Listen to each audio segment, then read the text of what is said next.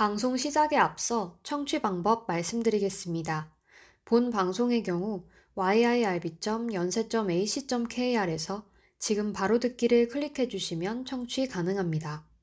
또한 사운드 클라우드와 팟빵에 yirb를 검색하시면 저희 방송을 비롯해 다양한 열배 방송을 들으실 수 있으니 많은 관심 부탁드립니다.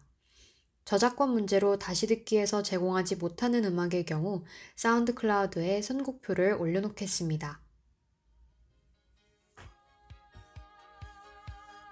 때는 바야흐로 디지털 우주시대, SF 콘텐츠를 통해 우주와 디지털 세계, 메타버스를 쉽고 재미있게 파헤치는 본격 200세 노후 대비 방송, 춤니버스 1.0에 오신 여러분 환영합니다. DJ 춤니입니다.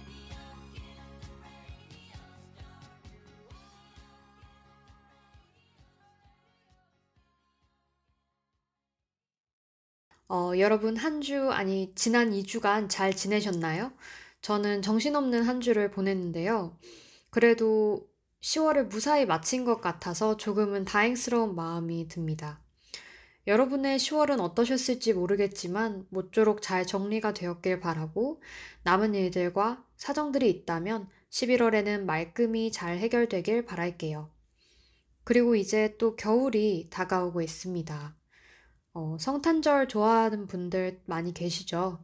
저는 요새 시아의 Everyday is Christmas 앨범과 존 레전드의 A Legendary Christmas 이 두 가지 앨범의 타이틀곡부터 수록곡까지 골라 듣는 재미에 빠져 있습니다. 크리스마스가 두 달도 안 남았네요. 항상 해가 가는 건 아쉽지만 올해는 이상하게 아쉽지가 않아요. 어, 이번 달부터 위드 코로나가 시작되면서 내년에는 다시 일상으로 돌아가 볼 수 있지 않을까 하는 기대감이 고조되고 있는 것 같습니다. 조금 이른 감이 있는 소망이긴 하지만 각자가 기대하는 2022년이 되기를 바라면서 취니버스 1.0 방송 시작해 보도록 하겠습니다. 어, 오늘은요, 사실 제가 조금 특별한 방송을 준비했습니다. 오늘 방송은 1화도 아니고 2화도 아닌 1.5화 방송인데요. 지난 1화 주제인 우주 그리고 외계 생명체의 연장선상에서 여러분과 함께 나누고픈 영화를 몇 편 가져오게 되었습니다. 지난 화 2부에서 영화 에드아스트라와 이티를 소개했었는데 두 편만으로는 아쉬운 기분이 들기도 하고 어, 춤니버스에서 인공지능이나 뭐 메타버스 등 다른 디지털 분야의 주제도 두루 다루기는 하지만 제가 가장 좋아하는 주제가 우주이다 보니 특별 방송편을 만들게 됐습니다. 어, 오늘 추가적으로 이야기 나눠볼 영화는요, 두 편 다 SF로는 유명한 영화입니다. 알폰소 쿠아론 감독의 영화 그래비티, 그리고 로버트 저메키스 감독의 영화 콘택트, 함께 지난주에 이어서 우주로의 여행을 다시 다녀와 보려고 합니다. 모두 준비가 되셨다면 출발해 볼까요?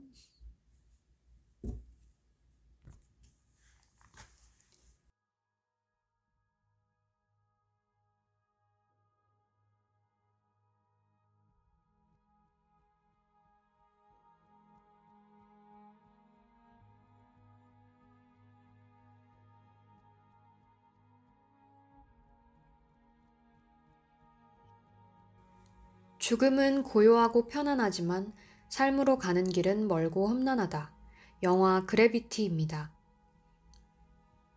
주인공 라이언은 동료들과 함께 허블 우주망원경을 수리하러 우주에 나갔다 날라드는 인공위성 잔해물에 휩쓸리는데 동료 코알스키와 함께 가까스로 살아남게 됩니다. 유머러스한 코알스키는 우주 쓰레기가 언제 다시 불어닥칠지 모르는 위기 속에서도 라이언이 지구로의 귀환길을 포기하지 않도록 그녀에게 계속 대화를 합니다. 이렇게 라이언은 코알스키에 의지하면서 지구로 돌아가기 위해 함께 우주선으로 향하고자 하지만 수차례의 위기를 맞닥뜨리게 됩니다. 결국 코알스키는 자신을 희생하여 라이언을 살리고 캄캄한 우주 어둠 속으로 사라지게 됩니다. 코알스키마저 죽고 홀로 남게 된 라이언은 이제 정말로 혼자서 지구로의 귀환을 준비해야 하는 수밖에 없었는데요. 삶을 포기하려는 유혹을 이겨내고 혼자라는 두려움을 극복하면서 라이언은 갖은 역경을 뚫고 지구로 돌아와 땅에 두 발을 다시 디디는데 성공합니다.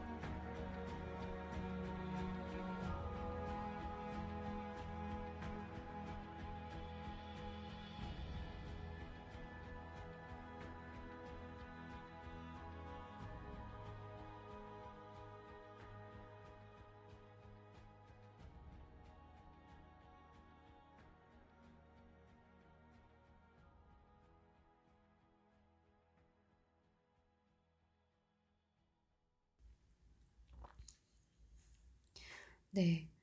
영화 그래비티에서는 갑작스럽게 외계인이 등장하지도 치열한 우주전쟁이 등장하지도 않지만 우주에서의 여정을 통해 우리는 배워두면 좋은 삶의 몇 가지 모습을 엿볼 수 있습니다. 먼저 연결입니다. 동료들이 모두 죽고 우주에서 유일하게 생존한 라이언과 코알스키는 서로 떨어지지 않고 함께 우주선으로 향하기 위해 케이블선으로 자신들의 우주복을 이어 서로를 연결시킵니다. 연결된 채로 우주를 유영하는 두 사람은 우주에서 지구에서의 자신의 삶에 대해 이야기하기도 하죠. 이 대화 중 라이언이 딸을 잃은 슬픔을 가진 인물임이 드러나기도 합니다. 서로를 연결시킨 선은 사람과 사람 사이의 유대가 참 중요하다는 것을 보여주는 듯 합니다. 우리는 인간 관계에서 서로 연결되었다는 느낌을 통해 소통을 지속해 나가고 긍정 혹은 부정적인 경험과 감정들을 서로 공유해 나가며 단단한 유대감을 형성해 나가게 됩니다. 네트워킹, 즉, 서로와 서로에 대한 연결이 없다면 살아나가기 어렵다는 것을 우리는 우주복을 연결한 케이블 선을 통해 이해해 볼 수 있습니다.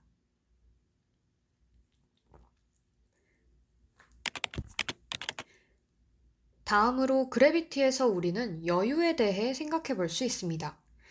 라이언의 동료 코알스키는 위기 상황에서도 여유를 가지며 계속 유머를 던집니다.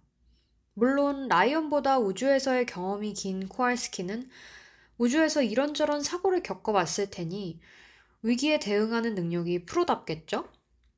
덕분에 우주에서 처음으로 겪는 재난에 당황하여 허둥대던 라이언은 아직 어렵긴 하지만 위기의 순간에 약간의 여유 공간을 내어 마음을 가다듬고 지구로 귀환하는데 정신을 집중할 수 있게 됩니다. 하지만 아무리 프로다운 우주인이어도 자신의 목숨이 경각에 달린 상황에서 유머나 던지며 평정을 유지하는 것은 쉬운 일이 아닐 텐데요. 코알스키는 어떤 마음이었던 걸까요? 코알스키 역시 인간이기 때문에 우주 공간에서의 위기 상황에 두려움이 없진 않았을 것입니다. 하지만 자신이 위기 상황을 성공적으로 극복하든 극복하지 못하든 위기를 극복하는 과정을 두려움으로만 가득 채우는 것은 아쉽다는 생각을 가지고 있지 않았을까요? 사실 이 말을 하고 있는 저도 저에게 어려운 일이 닥칠 때마다 현재에 집중하기보단 두려움에 떠는 시간이 더 많은 것 같습니다. 그만큼 우리가 일상에서 보다 높은 긴장감을 가지게 될 때에는 마음의 여유를 내고 현재에 집중하는 것이 어려운 것 같습니다. 코알스키는 라이언과 자신을 묶어둔 끈을 풀고 우주 어둠 속으로 사라지는 순간에도 우주에서 보는 지구의 아름다운 풍경을 한가롭게 감상하며 죽음을 맞이합니다. 우리는 가끔 한가롭다라는 단어에 부정적인 뉘앙스를 담아 말하기도 합니다. 지금 이 상황에서 그런 한가로운 말이 나와? 지금 한가롭게 그러고 있을 때야? 이러는 것처럼요. 그런데 어떤 후회 없는 삶을 살았으면 죽음의 순간에도 한가로워질 수 있을까 하는 생각이 드니 코알스키의 한가로운 죽음도 의미 있다고 생각되는 장면이었습니다. 이렇게 우리는 여유도 배워봤습니다. 한편 우주에서 라이언의 고행은 어쩐지 삶의 모습과 평행한 것처럼 보입니다. 삶은 어차피 고독하다는 것, 딸을 잃고 별다른 가족도 친구도 없다는 라이언은 지구로 돌아가도 자신을 기다리는 사람이 없습니다. 이는 사방이 칠흑 같은 어둠뿐인 우주에서 홀로 남은 라이언의 모습과 비슷합니다. 또 하나를 해결하면 다른 데서 문제가 터져 생존이 위협받는 우주에서의 시간은 분초 단위로 경고음을 내는 삶의 모습과도 유사합니다. 하지만 이 모든 위기에도 텐궁 우주정거장에 도착해 매뉴얼대로 우주선을 가동시켜 지구로 스스로를 무사히 귀환시킨 라이언처럼 삶의 모든 위기도 자신만의 삶의 매뉴얼이 있다면 헤쳐나갈 수 있습니다. 여러분은 자신만의 삶의 매뉴얼을 잘 만들어가고 계신가요? 지금까지 영화 그래비티였습니다.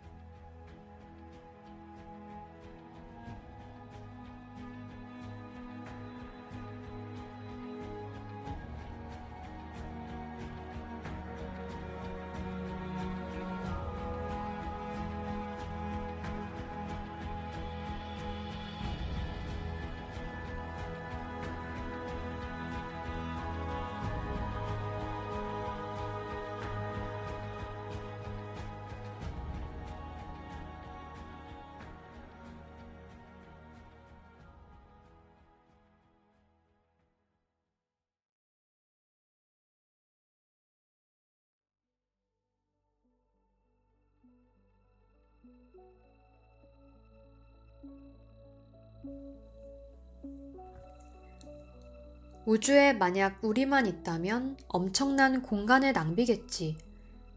칼 세이건의 소설 콘택트를 원작으로 한 영화 콘택트입니다. 주인공 엘리는 지적 외계 생명체 탐사 프로젝트 세티에 자신의 모든 것을 바치는 천체 물리학자입니다. 이 프로젝트에서는 우주로부터 외계인이 보내오는 각종 신호를 잡아내지만 마땅히 건질 만한 분석 결과는 나오지 않은 채 수년의 시간이 흘러갑니다. 때문에 세티 프로젝트를 지속하기 위해 엘리는 열심히 후원받을 곳을 찾아다니지만 헛된 프로젝트에 희망을 걸기 어렵다는 듯이 번번이 거절만 돌아올 뿐입니다. 그러던 와중 엘리가 우주와 과학을 대하는 태도에 감명을 받은 한 대기업의 후원 심사관이 세티에 관심을 가지고 후원을 해주기로 결정합니다. 덕분에 프로젝트를 계속할 수 있게 된 엘리는 더 열심히 외계로부터의 신호를 분석하던 와중 드디어 인공적으로 송신된 것으로 추정되는 분석 가능한 유의미한 외계 신호를 찾아내게 됩니다. 신호를 해석한 엘리는 이 사실을 대외적으로 공표하게 되고 이로 인해 지구사회는 갑작스런 지적 외계 생명체의 존재 확인에 큰 혼란에 휩싸이게 됩니다. 한편 엘리는 신호를 추가적으로 분석하던 와중 해당 신호를 보낸 외계인들이 자신들을 찾아올 수 있도록 만들어둔 1인승 우주선 설계도를 발견하게 됩니다. 세계 각국의 도움을 받아 이 1인승 우주선은 결국 완성이 되고 엘리는 우여곡절 끝에 대표자로서 그 우주선을 타고 외계인을 만나러 우주 여행을 떠나게 됩니다. 웜홀을 통과해 아름다운 은하들을 거쳐 도착한 외계인의 행성에서 엘리는 자신의 돌아가신 아버지의 형상을 한 외계인을 만나 이야기를 나누게 됩니다. 그 외계인은 자신들 종족은 항상 인간을 만나고 싶었으며 인간과 자신이 만난 것은 이제 첫 걸음이고 앞으로 조금씩 천천히 가까워지면 된다고 말합니다. 지구로 돌아온 엘리는 18시간 동안의 우주로의 여행을 설명하려고 하지만 여행 당시 오작 동안 카메라로 인해 여행 기록이 남아있지 않아 자신의 여행을 증명할 길이 없어지게 됩니다. 결국 엘리의 우주여행은 과학적으로 증명할 수 없는 것으로 치부되며 그녀와 후견 기업의 사기극으로 단정 지어지게 됩니다. 하지만 엘리는 남들이 자신의 여행을 거짓이라고 매도하는 것에 아랑곳하지 않고 자신만이 기억할 수 있는 외계로의 여행 경험을 소중히 여기며 남은 삶을 살아가게 됩니다.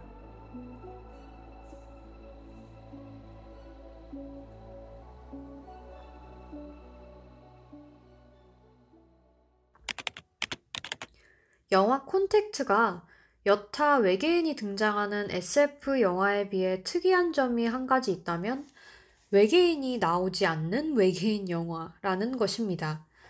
어, 엘리가 외계 행성에 도착해 만난 외계인은 어릴 적 여인 엘리의 아버지의 형상을 하고 있을 뿐 영화에서 외계인의 모습을 인간의 관점에서 구체화시키진 않습니다.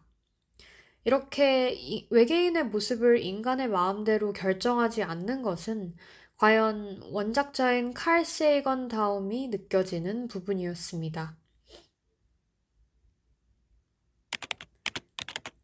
한편 이 영화에서는 우주와 외계인을 둘러싼 인간 세계에서의 갈등이 여러 양상으로 보여지는데요.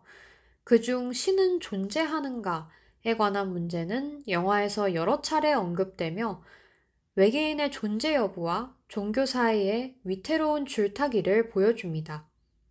외계인이 발견되면 과연 기독교는 무너질까요? 과학과 신학은 앞으로 어떻게 공존할 수 있을까요? 과학자이자 크리스천인 서울대학교 물리천문학부 우종학 교수는 과학적인 발견, 때로는 성경과 배치되는 것 같아 보이는 현상들이 신학과 어떤 지점에서 대화할 수 있는지 고민해야 한다고 말합니다. 외계 행성이 계속 발견되고 과학자들이 높은 확률로 외계에도 생명체가 있을지 모른다고 생각하는 상황에서 외계 생명체가 발견된다면 창조주에 대한 신앙이 무너질 거라고 생각하는 사람도 있겠지만 우 교수는 아니라고 생각한다고 합니다. 하나님이 지구에만 인류를 창조했다는 생각은 무너지겠지만 그것이 기독교 복음의 핵심을 깨지는 못한다는 것입니다. 때문에 과학적인 발견과 신에 대한 믿음을 모두 존중하는 차원에서 과학과 신학이 많은 대화를 나누어야 한다는 것입니다. 음, 저는 무교인데요. 특별한 이유가 있어서는 아니고 모태신앙이 없다 보니 그렇게 됐습니다. 제가 종교를 보는 시각에 대해 간략히 말씀드리자면 저는 무교로 너무 오랜 시간 살아왔기 때문에 신이 존재한다는 것을 상상하기가 어렵고 그렇기 때문에 신의 존재를 믿기는 어려운 것 같습니다. 하지만 저는 성경 속 하나님의 말씀을 비롯해 신들이 전한 말과 그 안에 진리는 믿는 편인데요. 인류에게 수천 년간 삶의 지혜를 제공해 주었기 때문인 것 같습니다. 따라서 외계인이 발견된다고 하더라도 그래서 신이 우주에 창조한 존재가 인간만이 아닌 게 되더라도 세상에 지혜를 전하는 신의 말과 진리가 존재하는 한 종교는 계속 인류와 함께 할 수 있을 것이고 새로운 방향으로 발전해 나갈 수 있을 것이라고 믿습니다.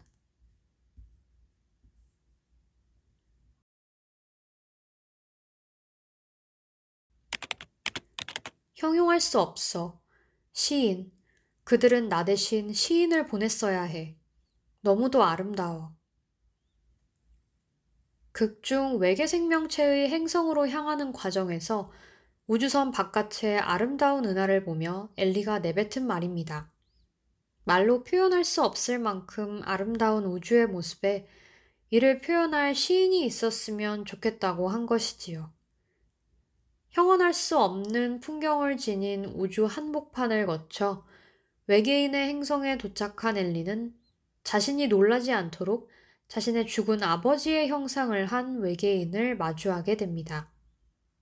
그곳에서 외계인은 엘리와 대화를 하던 도중 우리가 찾아낸 것 중에 공허함을 견딜 수 있게 하는 유일한 것은 서로밖에 없다고 이야기합니다. 이 넓은 우주에서 서로 교류를 할 수 있는 새로운 종족을 만났다는 것은 기쁜 우연이기 때문이겠죠. 이는 외계인과 지구인 사이의 이야기일 뿐만 아니라 인간과 인간 사이의 이야기이기도 한 것 같습니다. 이 영화의 원작인 소설 콘택트를 쓴 칼 세이건은 워낙 유명한 천문학자이죠. 칼 세이건의 또 다른 저서 창백한 푸른 점과 관련한 이야기를 잠시 하고자 합니다. 인류는 외계 행성을 탐사하기 위한 목적으로 1977년에 보이저우를 발사했습니다. 외계인을 만나게 될 경우를 대비해 지구의 이미지와 영상, 소리를 담은 골든 디스크와 함께 말이죠. 그런데 12년 후인 1990년에 보이저우가 태양계 바깥을 빠져나가기 직전 칼 세이건이 나사에 제안을 하나 합니다.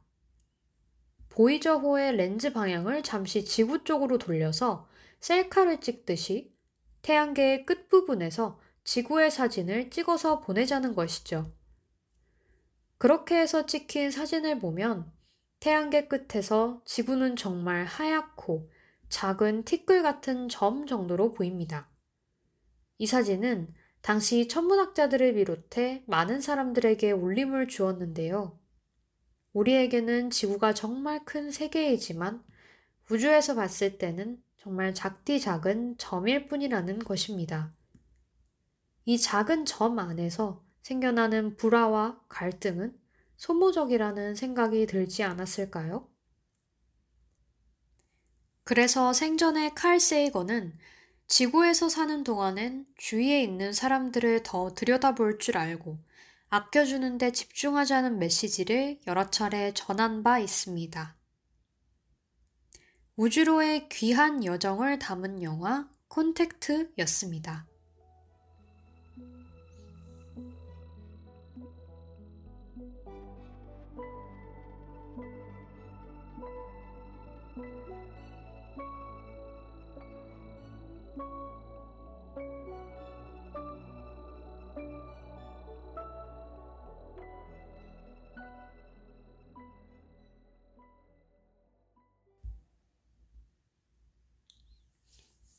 네.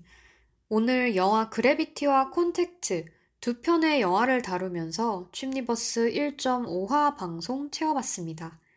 다들 우주 그리고 외계인에 관해서 새롭게 혹은 달리 생각해 볼 수 있는 부분이 계셨다면 어, 정말 더할 나위 없이 좋을 것 같습니다. 혹시 아직 두 영화를 보지 않은 분이 계신다면 방송을 듣고 영화도 처음부터 감상해 보시는 것 추천드릴게요. 음, 그러면 오늘 취니버스 1.0 방송은 이제 마무리해 보도록 하겠는데요.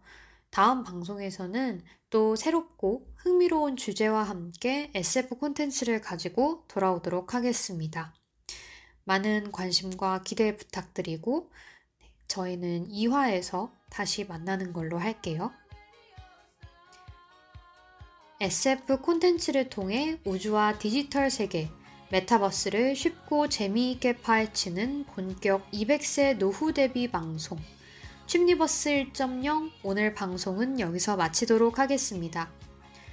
엔딩곡으로는 또 다른 의미의 콘택트죠. 우리나라 영화 접속의 OST인 사라본의 A Lover's Concerto 들려드립니다. 안녕!